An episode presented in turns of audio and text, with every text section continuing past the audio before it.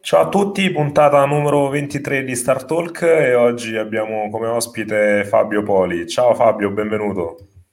Ciao Michele, ciao a tutti, buon pomeriggio direi. Allora Fabio, noi di consueto eh, la prima domanda che facciamo è raccontaci la tua vita da un punto di vista professionale, come sei arrivato a lavorare nel mondo dello sport e qual è oggi il tuo ruolo. Ma allora, intanto grazie del, dell'invito. Eh, io sono Fabio Poli, ho 43 anni, sono 77. Eh, ho cominciato ad avere la passione per lo sport, come credo la maggior parte di tutti i ragazzi e le ragazze in, eh, in Italia, la mia passione non è diventata agonismo o non è diventata professionismo sportivo dal punto di vista eh, atletico per ragioni di, di, tempo, di scelte, di, di, studio e probabilmente di mancanza diciamo, di, eh, di testa eh, a proseguire la carriera sportiva che a livello agonistico professionistico è estremamente difficile. Eh, dopodiché mi sono laureato in giurisprudenza a Bari, che è la città dove sono nato e, e cresciuto, essendomi laureato molto presto, a 21 anni in giurisprudenza, ehm, trovai un professore particolarmente lungimirante eh, che mi disse di pensare a qualche cosa che unisse le mie passioni con, con, lo studio, il percorso che stavo facendo. E quindi facemmo uno studio e una tesi sul contratto di lavoro sportivo del calciatore. Eh, professionista, erano il periodo del trasferimento di Ronaldo dal Barcellona all'Inter, eh, eccetera, eccetera, e, e da lì poi eh, io andai ad approfondire un argomento che all'epoca non esisteva in Italia, che oggi è ormai direi letteratura scientifica, eh, anche abbastanza datata, eh, che era i cosiddetti diritti accessori, cioè tutta la parte di gestione dei diritti d'immagine, eh, tutto lo sviluppo di marketing, merchandising che si poteva fare sull'atleta professionista. Da lì eh, ho fatto un master eh, l'anno dopo, eh, sempre sull'organizzazione e gestione del fenomeno sportivo. Ho proseguito all'interno di una società che faceva consulenza in marketing sportivo, di cui sono stato socio per dieci anni a Parma e da lì sono approdato eh, in Associazione Calciatori, eh, che è il, l'unico sindacato di categoria dei, dei, calciatori che esiste in Italia, si chiama IC, di cui oggi sono direttore organizzativo e negli ultimi anni, giusto per non farci mancare, mancare nulla, eh, a parte un, un, figlio che è il progetto più importante della, della vita, ehm, ho messo su un'idea che avevo in testa da, da un po', che era quella di creare eh, il primo e attualmente unico corso di laurea dedicato al calcio eh, e quindi assieme a eh, dei professionisti accademicamente parlando estremamente credibili ma altrettanto eh, coraggiosi come il sottoscritto, eh, abbiamo preso un corso di laurea in scienze motorie nell'Ateneo, nell'Ateneo San Raffaele, che è uno degli atenei eh, online storici in, in, Italia, uno di quelli che hanno creduto sin dall'inizio in questo percorso, e abbiamo costruito un corso in scienze motorie e calcio. Eh, quindi tecnicamente un corso triennale in scienze motorie, diciamo così tradizionale, ma che in realtà ha tutti gli esami che sono tagliati sul calcio. Eh, è un percorso, devo dirti, che ci sta dando grandissima soddisfazione perché oggi abbiamo circa mille iscritti, di cui una buonissima parte calciatori eh, professionisti o calciatrici di, di vertice. E quindi oggi, per concludere la tua domanda, oltre a essere avvocato, che poi questa è la mia estrazione dopo, dopo la laurea, ho sviluppato questa passione in associazione calciatori e nella parte accademica con un'università dedicata. Ottimo, ottimo. Raccontaci un po' meglio, per chi non la conosce bene, che cos'è Associazione Italiana Calciatori, che cosa fa e qual è nello specifico il tuo ruolo. Allora, l'Associazione Calciatori eh, a, a, chi è esterno al mondo dello sport mi rendo conto possa sembrare eh, una, eh, come dire, un, un unicum, a qual, qualcuno addirittura spesso si domanda il perché del, della necessarietà di un soggetto rappresentativo. Eh, I calciatori professionisti eh, e i calciatori in generale di, di vertice eh, e le calciatrici negli ultimi anni rappresentano, volente o nolente, una categoria di lavoratori. Eh, intanto, mh, come dire, una premessa doverosa, e ti ringrazio per lo spazio che mi dai, la devo fare per chiarire che non tutti i calciatori guadagnano delle cifre eh, rimarchevoli. C'è una parte, oggettivamente una parte eh, di, di, loro che guadagna delle cifre significative, dove per significativo intendiamo circa una cifra superiore al milione di euro eh, lordo all'anno, eh, è una parte che rappresenta meno del 5% del totale eh, ed è una parte che se va del totale professionisti, quindi non, non, ci metto dentro anche chi gioca in terza categoria o, o altro.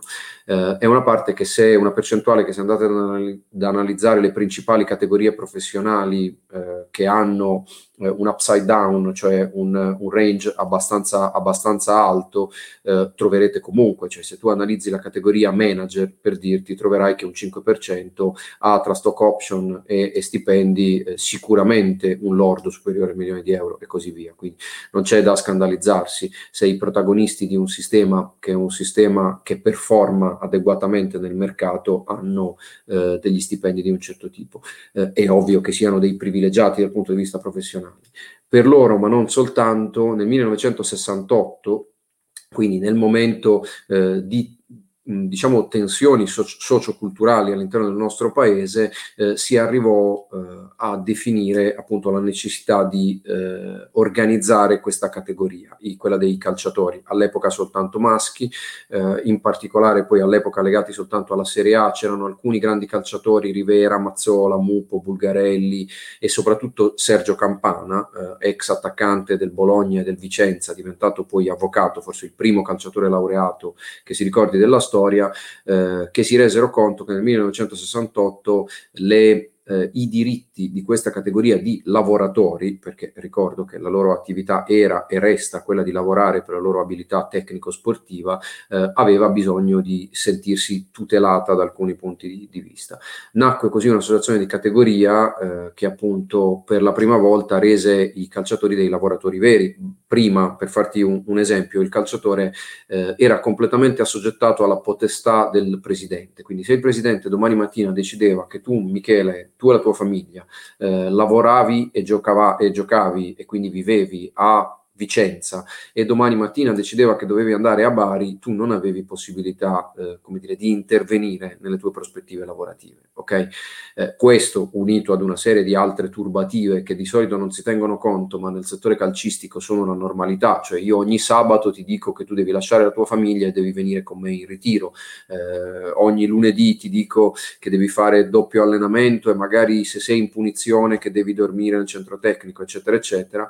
Eh, per regolamentare in qualche modo, ora ve la banalizzo, ma come dire ho, ho, pochi minuti per farvelo capire, per regolamentare tutto questo nacque nel 1968 l'Associazione Calciatori, eh, associazione che poi ha portato nel corso degli ultimi 50 anni eh, alla definizione di quelle che sono le norme di riferimento del nostro sistema, sistema sportivo in generale, quindi fanno bene a tutti gli sportivi, in particolare una legge che è la 91 dell'81, quindi 1981, parliamo di qualche anno, qualche anno fa, eh, in cui per la prima volta è stato regolamentato il professionismo sportivo da una parte e comunque le regole del dilettantismo, eh, in particolare poi quello di vertice, eccetera, eccetera.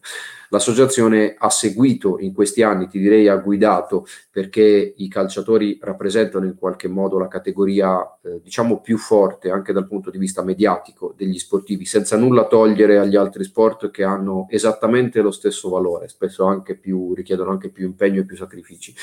Però è indubbio che dal punto di vista mediatico eh, i, i, calciatori abbiano avuto la forza di tirare eh, negli ultimi anni i calciatori e anche le calciatrici. Questa è una bella notizia perché è una battaglia che abbiamo proprio vinto negli ultimi anni.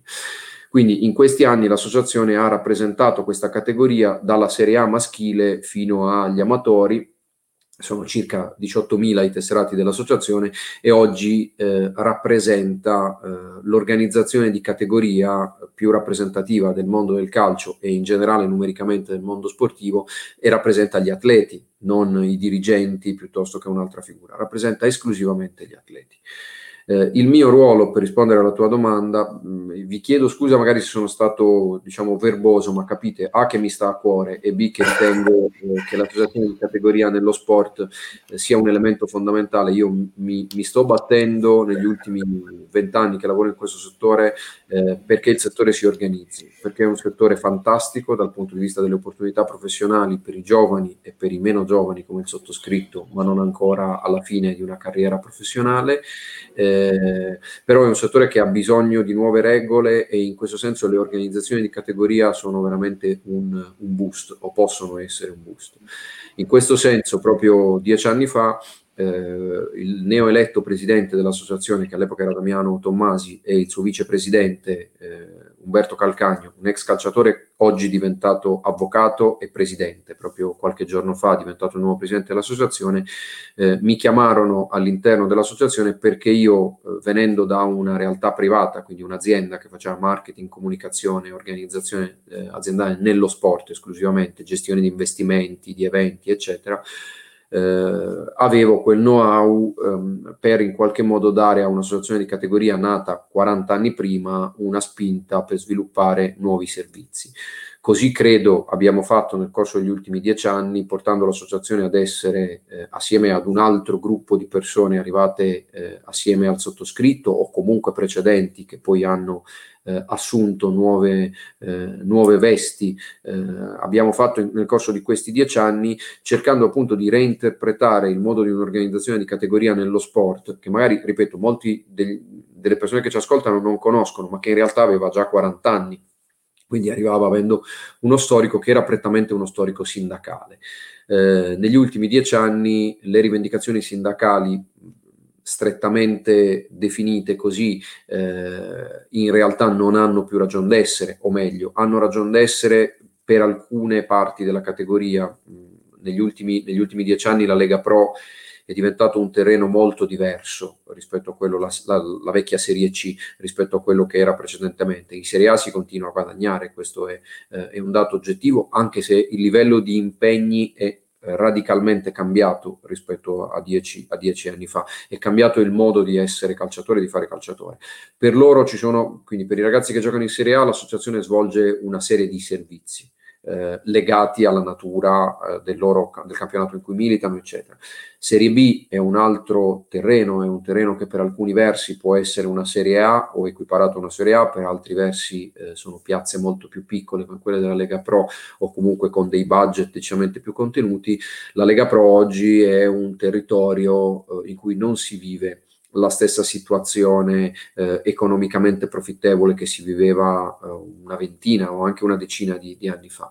Oggi è un terreno d'accesso eh, che viene ancora considerato professionistico, fortunatamente, sono 59 squadre nel momento in cui parliamo, ancora considerate professionistiche, eh, in cui però banalmente gli stipendi medi sono nettamente scesi, nettamente scesi rispetto ad altri momenti. Fortunatamente l'associazione negli ultimi anni ha combattuto una serie di battaglie, non da ultima quella del calcio professionistico, che proprio qualche settimana fa ha ottenuto il viatico per diventare nel giro di un anno eh, anche quello eh, sport professionistico. Il calcio femminile eh, e sarà l'unica disciplina sportiva al femminile che diventa professionistica. Questa è una battaglia che abbiamo condotto come associazione. Ecco, il mio ruolo come direttore organizzativo è, quello, è stato quello ed è quello di eh, diciamo, organizzare in maniera, in maniera nuova eh, un modo di essere sport maker, direbbero quelli bravi all'interno del sistema, eh, fornendo alla categoria dei nostri associati eh, servizi attuali. Tra questi una parte sicuramente determinante è la giocata alla formazione. Ottimo, e proprio, proprio lega, legandoci a questo tema, quello della formazione, eh, la scorsa settimana eh, è stato dato un annuncio che una startup americana eh, che si chiama The Skills, che è una piattaforma di eh, learning con gli atleti che fanno lezione, c'è Michael Phelps, ci sono tanti campioni olimpici, hanno raccolto 5 milioni di euro. Ecco, eh, quindi la formazione sta coinvolgendo sempre più gli atleti e sta diventando una nuova opportunità di business, una nuova opportunità di monetizzazione anche quando la carriera finisce. Eh, legandoci ancora alla formazione, quali sono Uh, come è cambiata la formazione eh, e quali sono le innovazioni principali che, che state portando all'interno di questo mondo? Allora, eh, intanto definiamo eh, formazione e definiamo l'asso temporale. Eh, perdona la deformazione accademica, ma sono abituato con, con i ragazzi in, in università e, e, secondo me è fondamentale per, per tutti no, farlo. Eh, l'asso di tempo prendiamo gli ultimi dieci anni, se sei d'accordo e, e vediamo questi per, per, capire uno storico. Facile, prima di dieci anni fa è inutile che guardiamo perché tanto c'è il buio, c'è, eh, c'è il vuoto, no? come prima de, del Big Bang. Dieci anni fa qualcuno comincia a pensare effettivamente a, eh, a delle opportunità di formazione per, eh, per, gli sportivi in generale. È ovvio che si pensa agli sportivi professionisti o agli agonisti di vertice eh, in primis, però teoricamente riguardando eh, tutti gli, gli atleti. Eh, lo fanno delle società in particolare private, eh, io ero uno di questi eh, inizialmente, e alcune federazioni, eh, alcune scuole eh, che sono dei soggetti interni al CONI, Scuola dello Sport, che, che ha fatto per una vita formazione tecnica, però eh, si rendono conto che probabilmente si può ragionare non solo sulla formazione del dirigente che deve diventare allenatore o manager, eccetera, ma si può lavorare sulla formazione anche dell'atleta. Eh, e qui un minimo di glossario, diciamo così, eh, nascono due filoni fondamentali di formazione, dual career e post career. Eh, suppongo di non doverli spiegare, ma a beneficio di me stesso pongo proprio una parola, eh, dual career è tutta l'attività di formazione che un atleta può fare finché sta giocando, finché sta, poi a me il termine giocare non piace, finché sta lavorando nel settore sportivo, eh, post career è evidentemente tutto quello che può fare a, ne, dal secondo immediatamente successivo a quello in cui ha smesso di fare l'atleta di vivere attraverso la sua abilità atletica. Okay? Eh, negli ultimi dieci anni si è lavorato tantissimo sul post carriera, tanto, tanto, tanto. Credo che noi, eh, lo dico pur essendo di parte, ma senza tema di smentite, perché ce lo riconoscono tutti e tutti ce lo chiedono, noi come associazione calciatori siamo oggettivamente il soggetto che più ha promosso progetti di formazione negli ultimi anni, lavorando o su posizioni specifiche, quindi individuando una posizione eh, che il calciatore a fine carriera potesse andare a ricoprire all'interno della società, eh, oppure lavorando su dei percorsi di competenze cosiddetti trasversali, quindi l'incremento delle conoscenze eh, del proprio mondo oppure di altri, di altri mondi. Fai conto che nel corso degli ultimi dieci anni noi come associazione abbiamo visto partecipare ai nostri corsi più di mille calciatori o calciatrici in attività, ok? Che su un, un parco di utenti relativamente stretto, perché i calciatori professionisti in Italia ogni anno sono 2500 e eh, non sono una, una follia, eh, è un parco eh, di partecipanti decisamente significativo. Il post carriera però ha eh, un grandissimo limite eh, che è legata all'anticiclicità della carriera dell'atleta. Mi spiego, quando a 38 anni, 40 anni in questo momento, un atleta in questo caso parlo di un calciatore, perché poi ogni carriera agonistico-sportiva ha un suo periodo. Quando un calciatore a 38 anni, 40 anni smette di, di giocare, eh, smette di fare il calciatore, eh, si trova in una fase in cui la maggior parte dei suoi coetanei, 38 anni e 40 anni, sono dal punto di vista professionale nella fase, eh, non dico migliore, ma nell'inizio della fase migliore statisticamente parlando. Sono laureati o formati in placement da un po', stanno crescendo, eh, hanno forza perché a 38-40 anni sei nel momento migliore sicuramente delle tue capacità anche di sopportazione di carichi lavorativi eh, e quindi loro si trovano ad aver finito a non essere skillati o almeno di non credere di essere skillati adeguatamente per il mondo del lavoro tradizionale eh, e quindi entrare in quel momento e ricominciare a formarsi, magari iscriversi a una laurea a 40 anni oppure cominciare a fare lo stagista a 40 anni dopo che hai già una carriera professionale alle spalle, non dico che è impossibile perché non è vero, ma è oggettivamente frustrante, difficile certo. avere una famiglia alle spalle, essere abituati, eccetera, eccetera. Eh, per cui che cosa succedeva? Ce ne siamo accorti appunto dieci anni fa con la prima ricerca che abbiamo condotto, che il 91% dei calciatori quando smetteva di formarsi, quando smetteva pardon, di, eh, di fare il calciatore, si formava per fare l'allenatore, perché era la zona di comfort che in qualche modo eh, riscontrava il campo. Statisticamente di quel 91% lavorava a distanza di dieci anni solo il 10%, il che vuol dire che c'era almeno un buon 80% di chi smetteva che rimaneva sostanzialmente disoccupato. Che cosa abbiamo fatto in questi dieci anni? Abbiamo investito moltissimo in percorsi di formazione dual career. Eh, la sostanza è, lo sport è un'ottima opportunità, un'ottima opportunità di lavoro eh, per, un, per, un, giovane. Quindi nella fascia 15, perché poi bisogna cominciare a prendere atto che a 15 anni si comincia a diventare lavoratori, se si ha un talento sportivo, ok? Lavoratori sportivi. Nella fascia che va dai 15 ai 40 anni, diciamo, eh, estendiamola 15-35 se proprio vuoi tenere il, il focus, eh, in quella fascia tu puoi essere un atleta. Nella stessa fascia, con gli strumenti che oggi hai a disposizione, puoi cominciare a guardare alle tue opportunità professionali, ma lo devi fare da 15 anni in poi. Perché? Perché tra i 15 e i 20 anni eh, c'è un, un, un dropout micidiale. Eh, ti parlo del calcio in particolare, la statistica dice che uno su 33.000 di quelli che passano nelle scuole calcio diventerà un calciatore professionista. Va bene, mi risponderai, scuole calcio prendono tutti i bambini, ok. Se lo facciamo sui primavera, eh, primavera, per, chi, per, quei pochi che non conoscessero cos'è una primavera in una società di calcio, è il vertice del settore giovanile, quindi è la selezione della selezione della selezione dei migliori calciatori. Eh, a, di solito ci si arriva attorno ai 17-18 anni, va bene? Che cosa succede? Succede che eh, tra 100 ragazzi che arrivano in una squadra di primavera, Serie A, quindi primavera 1, primavera 2 o primavera 3, quindi Serie A, Serie B o Lega Pro, il 17% giocherà almeno un minuto da professionista. Che non vuol dire niente, un minuto da professionista ultimamente capita perché ti devono valorizzare, ti fanno giocare, ti fanno entrare all'89esimo di una partita di Coppa Italia e poi però il calciatore professionista non lo farai mai nella, nella vita. Occhio che questo 17% è già il frutto della selezione, della selezione, della selezione. Il problema qual è? Che il restante 83%, eh, ragazzi e le loro famiglie soprattutto, pensano in quel momento che il figlio sia diventato un calciatore e quindi orientano la vita del ragazzo e la vita della famiglia verso quel tipo di carriera, carriera che poi nell'87% dei casi non si verifica. Ok? Allora noi in questi anni abbiamo lavorato tantissimo per ragionare, eh, per portare queste statistiche ai ragazzi delle primavera quindi nei settori giovanili delle squadre di calcio professionistiche. Eh, e per spiegare loro che il calcio, io parlo per quello che mi, che mi compete ovviamente, ma eh, potete prendere la parola calcio, toglierla e metterci il nome dello sport nel quale lavorate o volete lavorare.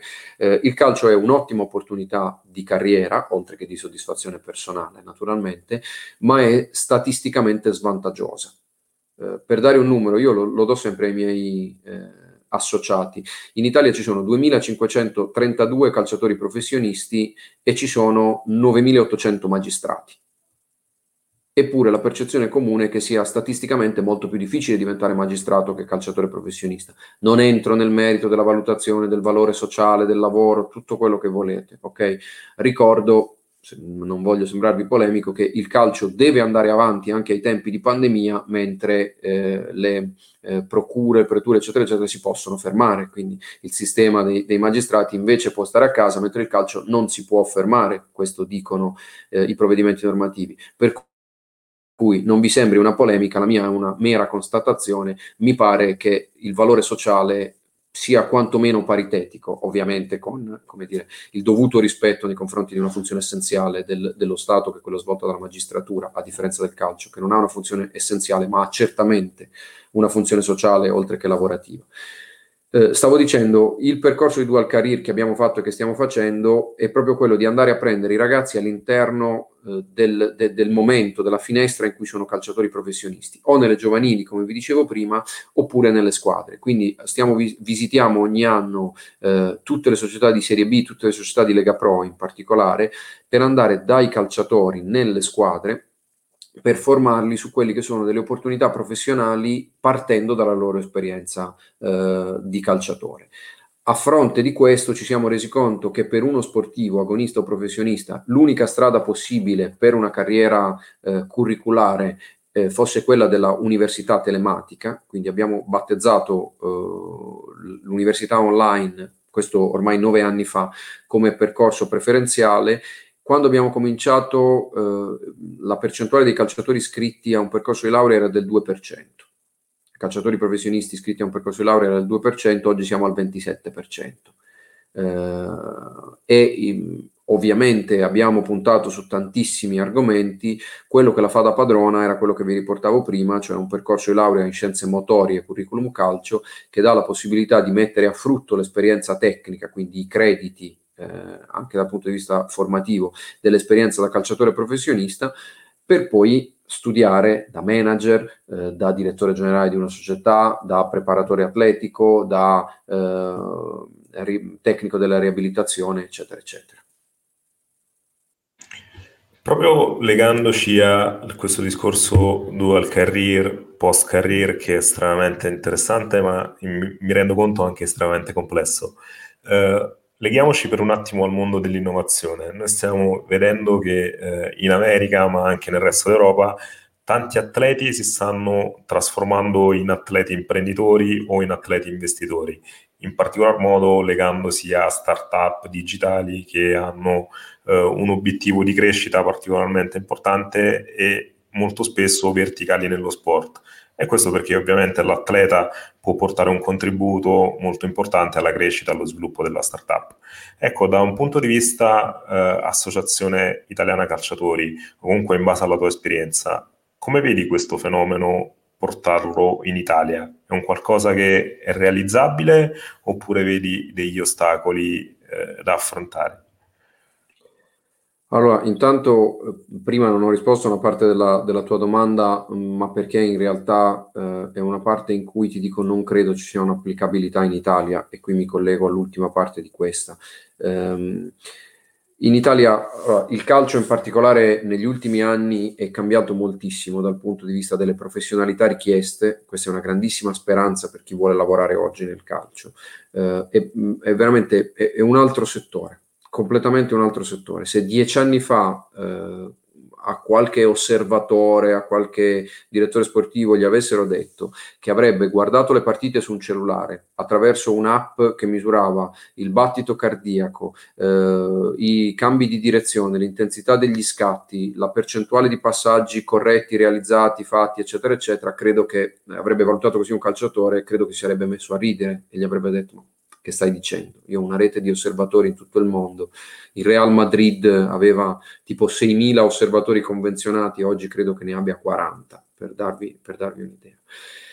Ehm, chiaramente gli altri non è che sono scomparsi, si sono tramutati in nuove professionalità. Oggi il calcio a tutti i livelli, anche a livello dilettantistico, è un calcio che usa eh, questo strumento come strumento fondamentale, eh, lo smartphone, che produce eh, una serie di dati che sono diventati la nuova ricchezza. I videogame eh, di, di, calcio oggi rappresentano un business clamoroso, così come tutto il sistema di fantacalcio, tutto il sistema di betting, perché poi va ricordato anche quello per quanto in Italia abbia delle limitazioni dal punto di vista normativo. Quindi il modo di intendere il calcio è radicalmente cambiato e questa è un'opportunità professionale per decine di giovani che si stanno laureando oggi o che stanno studiando oggi per uscire dai licei scientifico-sportivi, eccetera, eccetera, che però devono cominciare a capire che non è l'allenatore eh, l'unica opportunità. Questa è eh, un, guarda, una riflessione che mi trovo a fare con tantissimi, con tantissimi ragazzi quotidianamente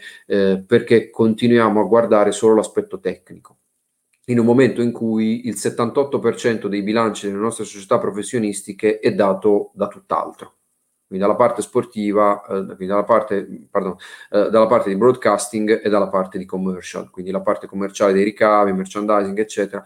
Lo stadio pesa nella migliore delle ipotesi per il 15% in questo momento. Ok? Eh, ed è uno stadio vecchio, vuoto, eccetera, eccetera, ma che basterebbe pochissimo a rendere un po' più accogliente, wifi eh, oriented, eccetera. Quindi questa è la prima constatazione per dire quanto l'innovazione oggi nello sport sia determinante. Eh, sono dalle Olimpiadi di Pechino, credo, i grandi eventi sono più visti online rispetto a come sono visti in televisione. La, la, per cui dobbiamo prendere atto che eh, il contenuto dell'attività sportiva si è proprio spostato su una piattaforma completamente diversa, ma viene ancora pensato per la vecchia piattaforma e soprattutto è ancora la vecchia piattaforma che lo regge dal punto di vista economico, ma non è la principale piattaforma dal punto di vista poi del, del contatto, ancora meno del, dell'engagement nei confronti dei, degli utenti. Le grandi società di calcio, eh, quelle inglesi, hanno fatto e stanno facendo il processo che stanno facendo eh, i big club dell'NBA, cioè stanno smettendo di essere delle società sportive strettamente intese e stanno diventando dei big data, cioè stanno raccogliendo i dati dei loro tifosi, dei loro fan eh, a vari livelli e li stanno trasformando in una ricchezza, né più né meno di quello che hanno fatto negli ultimi cinque anni le compagnie telefoniche, no? che hanno sostanzialmente abbattuto il costo del, eh, de- dell'abbonamento, quindi quello che era il servizio che tu una volta compravi da una compagnia telefonica, e stanno facendo una forma di business a grappolo, cioè rivendono eh, il dato, ma soprattutto rivendono le tue abitudini perché tu quando cerchi dal tuo smartphone una macchina nei giorni successivi Facebook o gli altri social ti propongono eh, macchine simili a quella che hai cercato, perché qualcuno si è rivenduto i tuoi dati. Questo è un processo che stanno facendo le grandi società di calcio che hanno capito di avere alcuni milioni di utenti, pensa al Real, al Barcellona, al Manchester United, eccetera, eh, e stanno andando in questa direzione. Quindi innovazione e sport, in particolare nel calcio, eh, è un binomio strettamente correlato. Innovazione e formazione eh, è un binomio che sta crescendo oggi, sta crescendo oggi, in particolare con la parte formativa eh, e-learning, quella di cui ti, ti, dicevo prima, ma che oramai è un 2.0 e stiamo al 4.0, nel senso che non può più essere sufficiente. Eh, il passaggio nelle app è un passaggio che nel momento in cui par- parliamo è già superato perché oramai l'app è uno strumento vecchio, tranne per qualche rara eccezione, siamo già alla web app, siamo già al ritorno online, che è uno spazio sicuramente più ampio in cui hai dei servizi. Eh, la realtà eh, secondo me io non sono in grado di dirti eh, qual è la prospettiva. Eh, noi siamo arrivati adesso alla creazione del primo incubatore eh, o del primo hub di eh, diciamo startup sportive. La realtà è che sportivi professionisti o imprenditori privati nello sport ci stanno investendo e ci investono da molti anni. Quindi non è che ci fosse bisogno né di un incubatore né di domandarsi sull'innovazione, l'innovazione che si domanda su di noi. Negli ultimi anni ci sono stati degli imprenditori, ti dico onestamente, che non erano ex calciatori, la maggior parte, ma in cui ci sono nel board di alcune società che ti sto per citare, ci sono anche dei calciatori, alle volte anche in attività, bene, che hanno deciso eh, di investire in attività che sono collaterals, si diceva una volta, no? ma che ormai sono diventati degli asset principali. Eh, il, uno degli esempi che ti facevo prima, eh, Stats Perform, Y-Scout, eh, Opta, sono panini digital. Eh, adesso non voglio far torto a nessuno, ma sono tutti nuovi sistemi di eh, analisi della performance, sono tutte startup, sono tutte aziende nate nel corso degli ultimi anni. Eh, c'è un'azienda interessante che ha eh, messo a punto un software per video riprendere con i droni gli allenamenti, per fornire quindi dei dati ai, eh, agli allenatori e agli staff tecnici. C'è un'azienda interessantissima che ha messo a, a, a punto, eh, italiana peraltro, un sistema nuovo che è un, un sistema di predizione degli infortuni quindi viene inquadrato l'atleta mentre si allena eh, in base al colore, una telecamera termica, poi io non sono un tecnico, quindi mi perdonerete, ma in base alla, al colore che eh, diciamo il muscolo eh, con, produce eh, in, si riesce a predire se quel muscolo sarà eh, presumibilmente oggetto di un infortunio nelle prossime settimane, quindi io posso tenere il giocatore a riposo preventivamente prima di avere l'infortunio per non fargli avere l'infortunio e non perdere la sua prestazione dopo.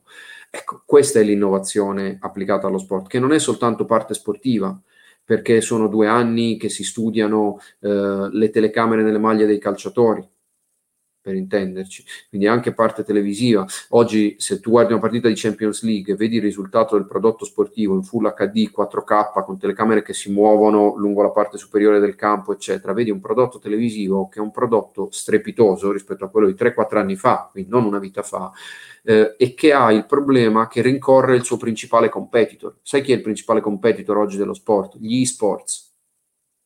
Che lo sport crede che siano degli alleati, in realtà sono dei competitor ma sono dei competitor clamorosi per lo sport di base perché ti tengono il bambino a casa e sono dei competitor per lo sport di vertice perché oggi rappresentano eh, in buona parte un asset economico. Tutto questo sistema paga soldi allo sport per poter eh, assomigliare allo sport. Ve l'ho banalizzata, ma se volete vi, dal punto di vista legale un'altra volta vi spiego tutti i diritti.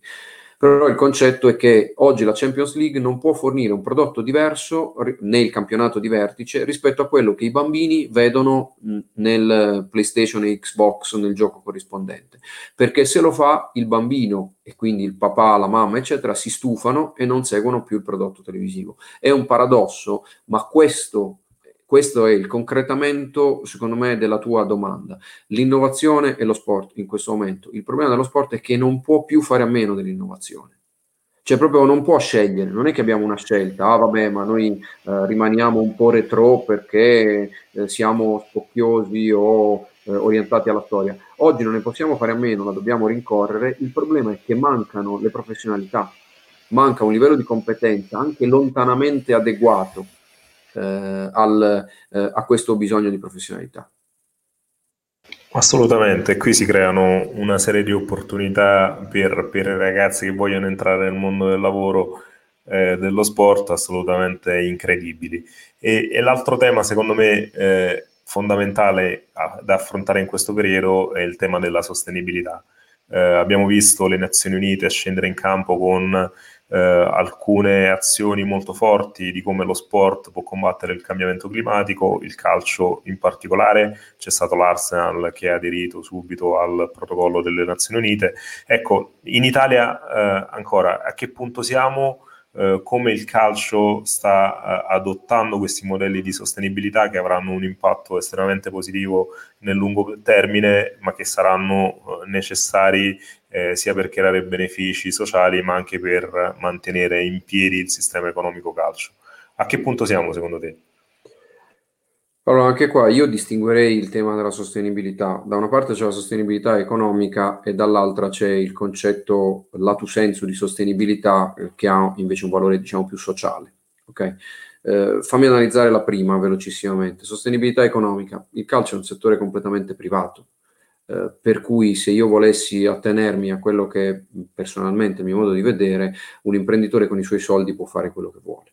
Eh, un settore si autoregolamenta, eh, il calcio faticosamente nel corso degli ultimi anni ha trovato dei modelli di autoregolamentazione che sono stati anche basati sul fatto che alla fine dell'anno il Moratti di turno ci rimetteva dei soldi di tasca propria, ok? Oppure dei, dei sistemi basati su dei... Eh, come posso dirti, su delle corsie preferenziali che in altri settori invece non erano accessibili. Pensa soltanto al cosiddetto spalma debiti, quello di cui lo Tito, eh, comprando la Lazio, usufruì, spalmando credo in 27 anni il debito accumulato dalla precedente gestione Cragnotti. Però qui torniamo, quando parliamo di sostenibilità economica e l'applichiamo allo sport, torniamo a quel ragionamento che tu mi facevi all'inizio o che eh, io eh, riportavo prima, cioè, il calcio ha anche un valore sociale, il calcio, lo sport in generale, perdonatemi, ha anche un valore sociale, perché eh, e questa pandemia ce l'ha eh, consegnato con chiarezza, nel momento in cui dobbiamo restare chiusi in casa, non possiamo avere rapporti sociali, eccetera, la gente finalmente mette a fuoco che pratica sportiva, quindi sport di base, non riesce a farne a meno. Vi ricordate durante il primo lockdown che cosa è successo per la limitazione eh, rispetto al fatto di andare a correre per, per strada? Okay? Sembrava che avessimo tolto l'acqua potabile a, ai cittadini e lo dico con grande orgoglio, con grande rispetto e con grande orgoglio. Dall'altra parte il calcio, lo sport di vertice, ha un evidente valore sociale, che non è eh, solo eh, quello che ti dà l'afflato nazionalistico quando vinci la medaglia alle Olimpiadi o quando vinci i campionati del mondo, eh, e anche eh, quel fatto in qualche modo di riempirti una domenica, di dare a qualcuno un'occasione di, eh, di socialità, di chiacchiera, eccetera. E anche in questo caso la pandemia ci ha consegnato questo, eh, questo valore. Quindi dal punto di vista della sostenibilità economica sì, la dobbiamo trovare, ma nel senso che bisogna eh, probabilmente andare verso un modello che è un modello di sport entertainment in cui altri paesi sono andati e o ci andiamo anche noi come Italia oppure perdiamo definitivamente questo treno. Mi piace ricordare che io il 2000 me lo ricordo, erano gli anni in cui mi laureavo, la maggior parte come dire, di chi ci ascolta presumo che magari non se lo ricordi, ma ne abbia sentito parlare, il campionato italiano di Serie A era chiamato il campionato più bello del mondo. Ok? Oggi siamo il quinto campionato, quinto, non so dove mettere la mano, il quinto campionato rispetto ai cinque campionati top in Europa, ergo siamo l'ultimo tra i grandi. Ci ha superato persino la Francia, eh, in termini di, di, ricavi. Quindi dal punto di vista della sostenibilità economica o noi eh, ritorniamo ad avere un modello italiano eh, che sia basato non su aiuti, su ridistribuzioni, su forniture di, di rapporti esterni, corsie preferenziali, eccetera, oppure moriremo ma proprio cioè, questo eh, senza, senza, meno. Negli ultimi anni siamo riusciti ad avere una leggerissima inversione di tendenza riportando dei big eh, a giocare da noi. Vi voglio far notare che sembra un po' il percorso dei campionati degli Emirati Arabi di vent'anni fa, cioè i big ci arrivano quasi a fine carriera, noi fortunatamente un po' prima abbiamo preso qualcosa di meglio, tutto quello che volete, perché partivamo da un, eh, da un livello diverso. Il dato incontrovertibile e matematico è che vent'anni fa eravamo il primo campionato per i cavi, oggi siamo il quinto campionato su cinque perché sono cinque i campionati che si tengono in considerazione in questi casi, nell'ordine dei ricavi sono la Premier, la Bundes, la Liga e la Ligan, e poi la Serie A italiana. Quindi, punto di vista della sostenibilità economica, spero di averti risposto e spero di averti risposto male.